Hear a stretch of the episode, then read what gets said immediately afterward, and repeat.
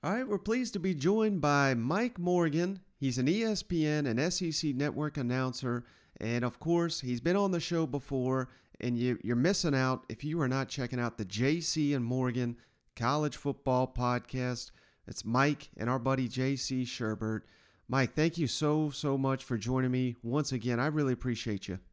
Uh, glad to do it, Mike. Appreciate the work that you do. Appreciate the plug on the uh, on the podcast. I think we're probably uh, reaching the same audience you are, right? SEC fans, college football fans. Uh, that's kind of our our sweet spot. And uh, you know, this time of year, it's spring football and SEC baseball for me. But uh, uh, love talking about the same things that uh, that you and your audience do, and more than happy to do it. Yeah, and of course, you were on the call there for the, the Kentucky blue and white spring game. You did a tremendous job with that. So I wanted to have you on to to talk about some Kentucky football because it, it was a little bit unique. I mean, they, they held the game. Uh, it was not even the conclusion of spring. They still had a couple practices after, and and of course there was uh, the snowstorm that came in. So, what was it like covering a uh, a spring game in a little bit of a blizzard there? Uh, it was the most unique spring game experience I've ever had, and I've certainly called my fair share around the league, and I was trying to think back of the coldest I've ever been during a spring game, and I don't think anything stacks up to it. For those that, that don't know, I mean, it was literally snowing an hour before kickoff. Uh, strong winds and you know temperatures in the 30s. Uh, it, hardly spring weather. I was uh, talking to Tony Neely, longtime SID at Kentucky. He's been there 28 years. I said, "Have you ever seen anything like this?" He said, "No, Mike. This one's a first. So, you know, we've had a brutal winter overall throughout the South, but that was taking it to another level. It, it affected the overall uh, fan, uh, you know, the the the crowd and and kind of the the atmosphere.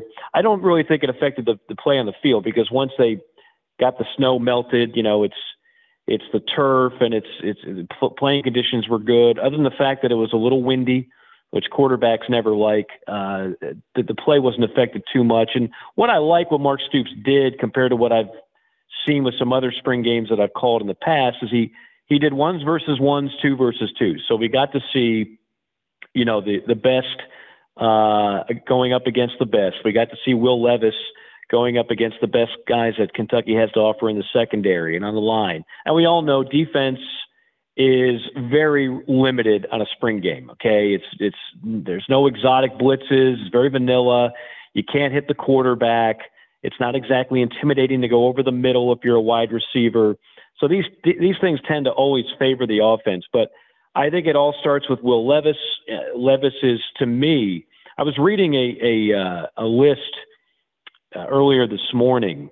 And this is from a, a, Vegas list, so they're not doing it with bias. It's just based on odds, basically. And they were ranking the top quarterbacks in the SEC, one through fourteen, and they had Will Levis number nine. I mean, and I've seen a couple of other publications that have him in that area. With all due respect, that's laughable. Uh, once you get past the Heisman Trophy winner, Bryce Young, who's you know certainly going to be at the top of that list for everybody I don't know how many people I would put ahead of Will Levis. And I can tell you this much talking with scouts, there are not a whole lot of people NFL scouts would put ahead of Will Levis. Will Levis has a potential to be a first round draft pick. He's got the size, he's got the athleticism, he's got the intelligence, and he's got a year behind him where he led the team to 10 wins. So uh, to me, it all starts at quarterback for all these teams. And I think Kentucky is in as good a shape as anybody not named Alabama going into this year. Well, Mike, perfect segue because that's what I was going to ask you about. Will Levis going into year two here at Kentucky as a starting quarterback. And, you know, we, we all know these spring games, they're just exhibitions, but my man's out here diving to, for points. I, am sure Mark Stoops didn't care to see uh, his his starting quarterback try to dive into the end zone here, but it, I think that just goes to show his competitiveness. And you kind of already hit on it there, but do you anticipate Will Levis, who was already a good player last season, do you anticipate him making a jump in year two uh, in this Kentucky offense? I do. Uh, now, look, they lose Wan'Dale Robinson, and that's that's a huge loss. And the question is going to become, you know, who who is going to step up at wide receiver to replace those 104 receptions? But Levis himself, first he had Liam Coen, one NFL coordinator. Now he's got Scangarello, who comes from the 49ers and worked in, in a, a, a system that clearly is to Stoops' liking. When you sit down and talk to these guys, as we did, what they what they all love is what San Francisco and the Rams are running in the NFL. That's the offense that Mark Stoops made a decision a year ago that he wants Kentucky to look more like.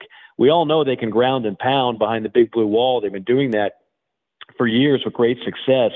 But at some point, you do need to be able to, to, to be more elaborate in the passing game. They were that last year. Not eye-popping numbers. That's not what they what Kentucky is all about. But but they're now a threat in the in the passing game, and they're now a threat vertically. And quite frankly, they just weren't in years past. Very pedestrian quarterback play, very pedestrian wide receiver play. They're trying to amp that up, and Will Levis is the perfect guy to do that. Like I said, He's going to be playing on Sundays next year. Uh, he has all of that. When you sit down and talk to this kid, you feel like you're talking to like a 10 year NFL veteran. He's just he's just different in a lot of ways. So I think he makes progress this year. They've got 10 wins under his direction a year ago, and I could make the argument that this year uh, they'll be a little bit more settled in, even though it's a new coordinator. It's the same type of philosophy and the same type of uh, overall scheme with a, with different wrinkles and terminology, obviously. So, I think for me, you can make an argument Levis is the second best quarterback in this league. Uh, I, I, with all due respect to Jefferson and Hooker and Rogers and Richardson, uh, I think you could make a strong argument that's that he is the second best quarterback in this league. And I think the way a lot of NFL scouts are looking at it, that's exactly where they have him now. Hmm. And, and you, you hit on the fact that we got a new offensive coordinator in Lexington, Rich Scangarello, also, a new offensive line coach, Zach Yenser. But I thought uh, Mark Stoops did a really smart thing and got two guys from the San Francisco 49ers. So they are familiar with one another. They're familiar with the system they're going to be implementing in Lexington, which is not going to be that dissimilar to what is already there. I know they got hired right before spring, so they're probably learning the players just like the players are learning them at this point in time. But what's uh, what's the early indication on, on how those two coaches are uh, implementing back into the college system and, and how the players are, are implementing into their system? Well, you know, Yenser's a Kentucky guy and and uh, has has ties to the state and and knows uh, former uh, coaches there. I mean, that that's a natural fit. Uh, that that one, like the offensive line, is is not going to uh, to miss a beat. And I think offensively, an interesting story. Just sitting down with Scangarello, uh, I asked him. I said, "What what did you know about Kentucky football and Will Levis before you got this job?" And he said they were on the road in December, and they're sitting at the hotel. It's a Saturday night, uh, and he and a couple of other assistant coaches happened to turn on a Kentucky game. And Scangarello says, well, "Who who is this Will Levis kid?" And the coaches kind of gave him a little background, transfer from Penn State, blah, blah, blah, blah.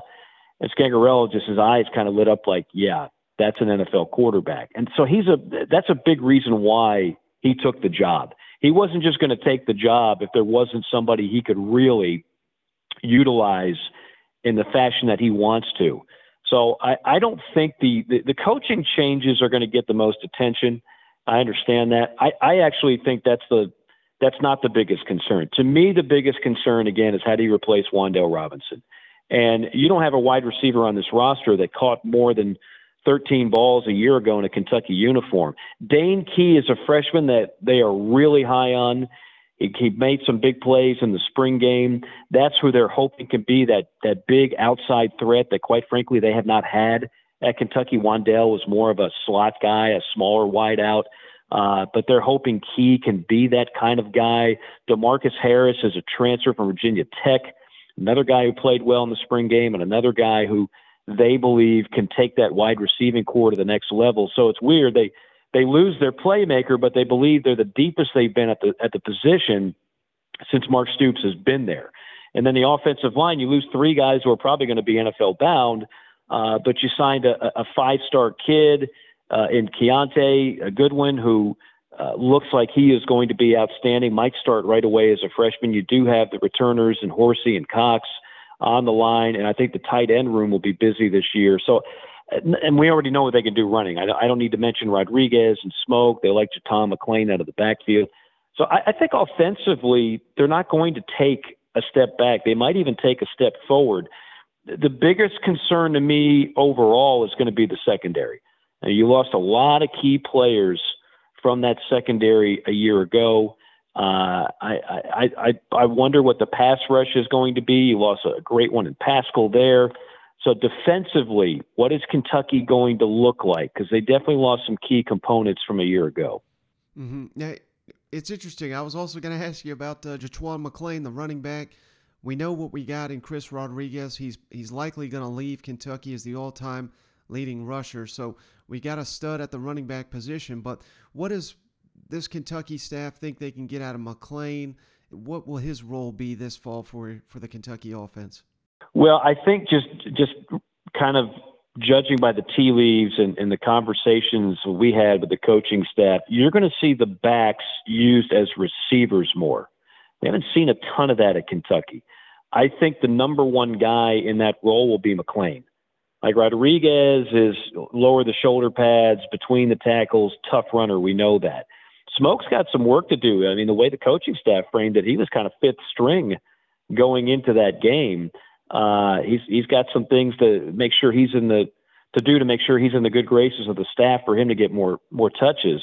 But I think McClain has a chance to be the top, maybe third down receiver, could lead the the running back uh, core in receptions overall. But when you talk about McClain to the coaching staff, they seem to be very high on him. Hmm.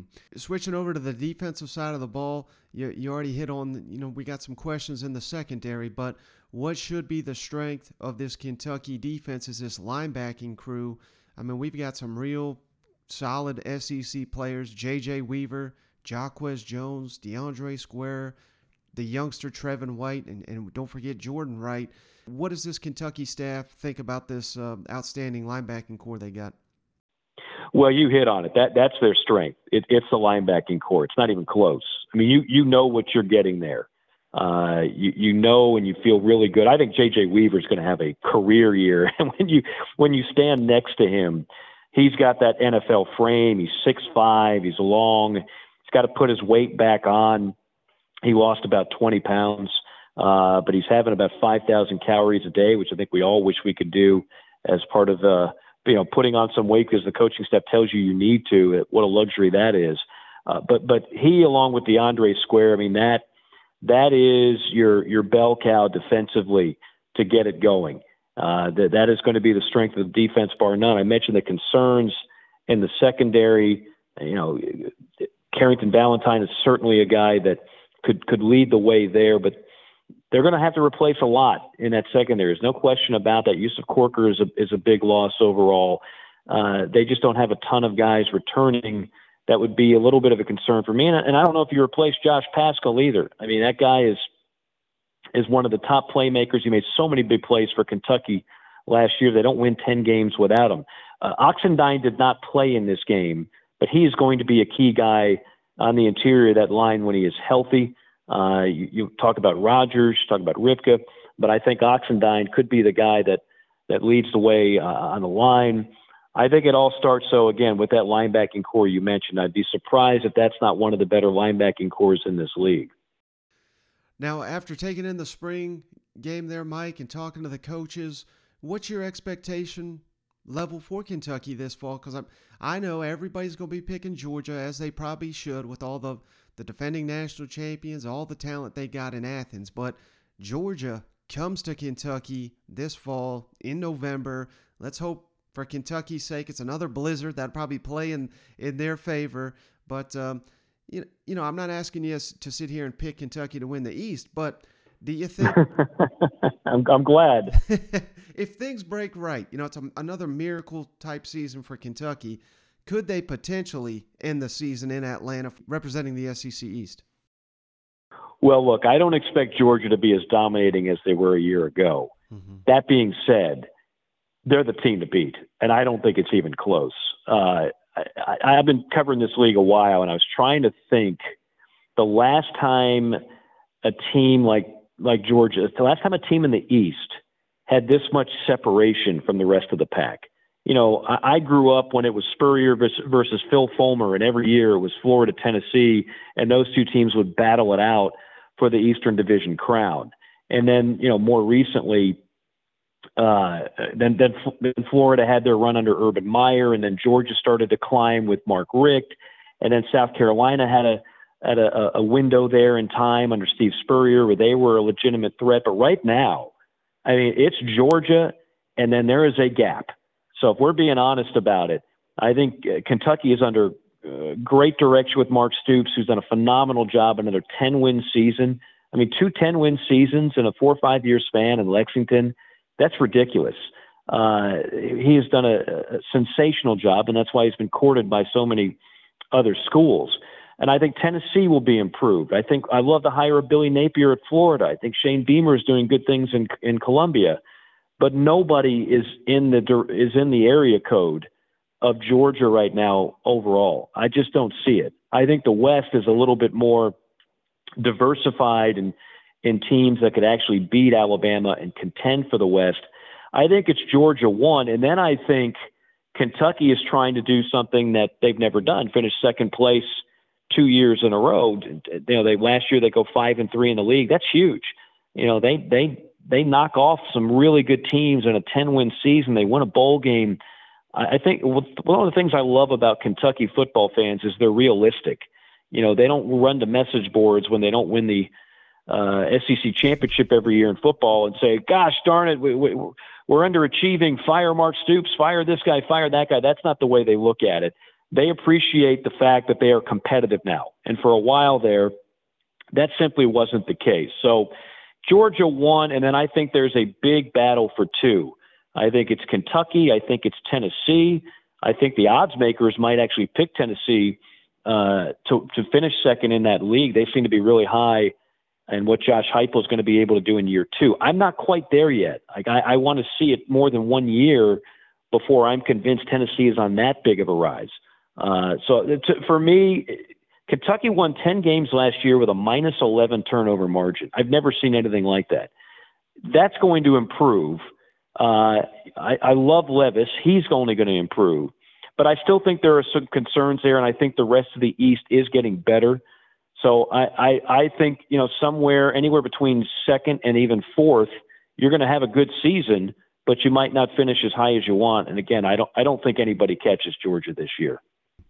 All right, last thing for you, Mike. I know you're a proud Heisman Trophy voter, so I just wanted to ask you: Is there a, one particular vote that was just so incredibly tough for you to to cast that ballot for number one? Is there is there any uh, you know vote eh, for the Heisman Trophy that stands out in your mind like yet? It's so funny, Mike. This year was going to be that. If if the the the surprises didn't happen late with Alabama, and at that point, it went from one of the most difficult votes that I was ever going to have. And I know I don't just speak for me because I, I know a lot of other Heisman Trophy voters who were, were struggling with this. If, if that just went a different direction and all of a sudden Bryce Young is not your, I don't want to say easy selection, but I think he clearly pulled ahead. I really had no idea who I was going to vote for.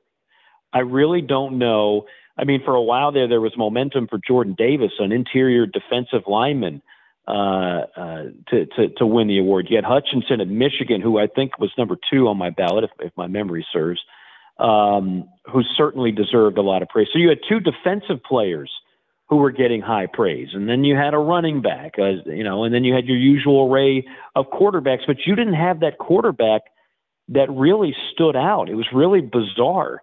So it was going to be last year, and then the, the Alabama decided to make it easy on all of us with their performance in Atlanta in the SEC championship game, and then it's like, okay, it's Bryce Young. It's it's it's not even that close for for many of us. So that that's probably the most difficult. The other one would be I voted for Deshaun Watson the year I believe Derrick Henry won it. Uh, I, I think um, and that's one of those, if everybody could have voted after the national championship game, I think people would have sided with me and voted for Deshaun. But as we know, the vote has to come in before the playoff. And so they voted Derrick Henry. And look, there's no shame in voting Derrick Henry. He was a beast in college. He's a beast in the NFL. Uh, and maybe the only one that I'm, I feel like I'm in the minority on, but I think time uh, stood pretty well on this. I picked Christian McCaffrey the one year that he did everything at Stanford. The problem was nobody saw it because it's Pac 12, it's late at night. Uh, they had a network in shambles, and so if they weren't on national TV, people didn't know Christian McCaffrey. They didn't care Christian McCaffrey, but McCaffrey had one of the most productive seasons in the history of the sport. So uh, those are the ones that stand out to me that were maybe the most uh, difficult to vote on. Yeah, and you may have another difficult vote upcoming. I, I know you, you know, it's so far away. You're not going to be casting your ballot in the preseason, but Will Anderson, I mean, he just looks like just a, a game wrecker for Alabama. I don't know if you saw the spring game there last week. They had to take him out of the ball game because he was messing up huh. the game plan so much. But uh, it, it, certainly sounds like the voters are, are, you know, for years and years, you wouldn't even consider a defensive player, not you specifically, but it just, just seems like the voters now they're kind of opening that back up. So, you know, do you think it's realistic that uh, Alabama's pass rushing demon there, Will Anderson, you know, could be a Heisman Trophy winner by season's end? Oh, sure. I, I, I think he's definitely on everybody's radar. Uh, I would just say this if you're looking at it realistically, what has to happen for a defensive player to win it, I think, is there has to be a lack of a dominating season by a quarterback on a playoff contending team. And we had that, last, like nobody was going to vote for Stetson Bennett. So if, if Bryce didn't have the game that he did, and Stetson Bennett is is that guy. Well, he wasn't going to win the Heisman, so that opened it up for all these defensive players. But that's a rare year. More often than not, you show me the top five teams in the country, and I'll show you a quarterback that's having a dominating season, and he's likely going to get a lot of Heisman votes.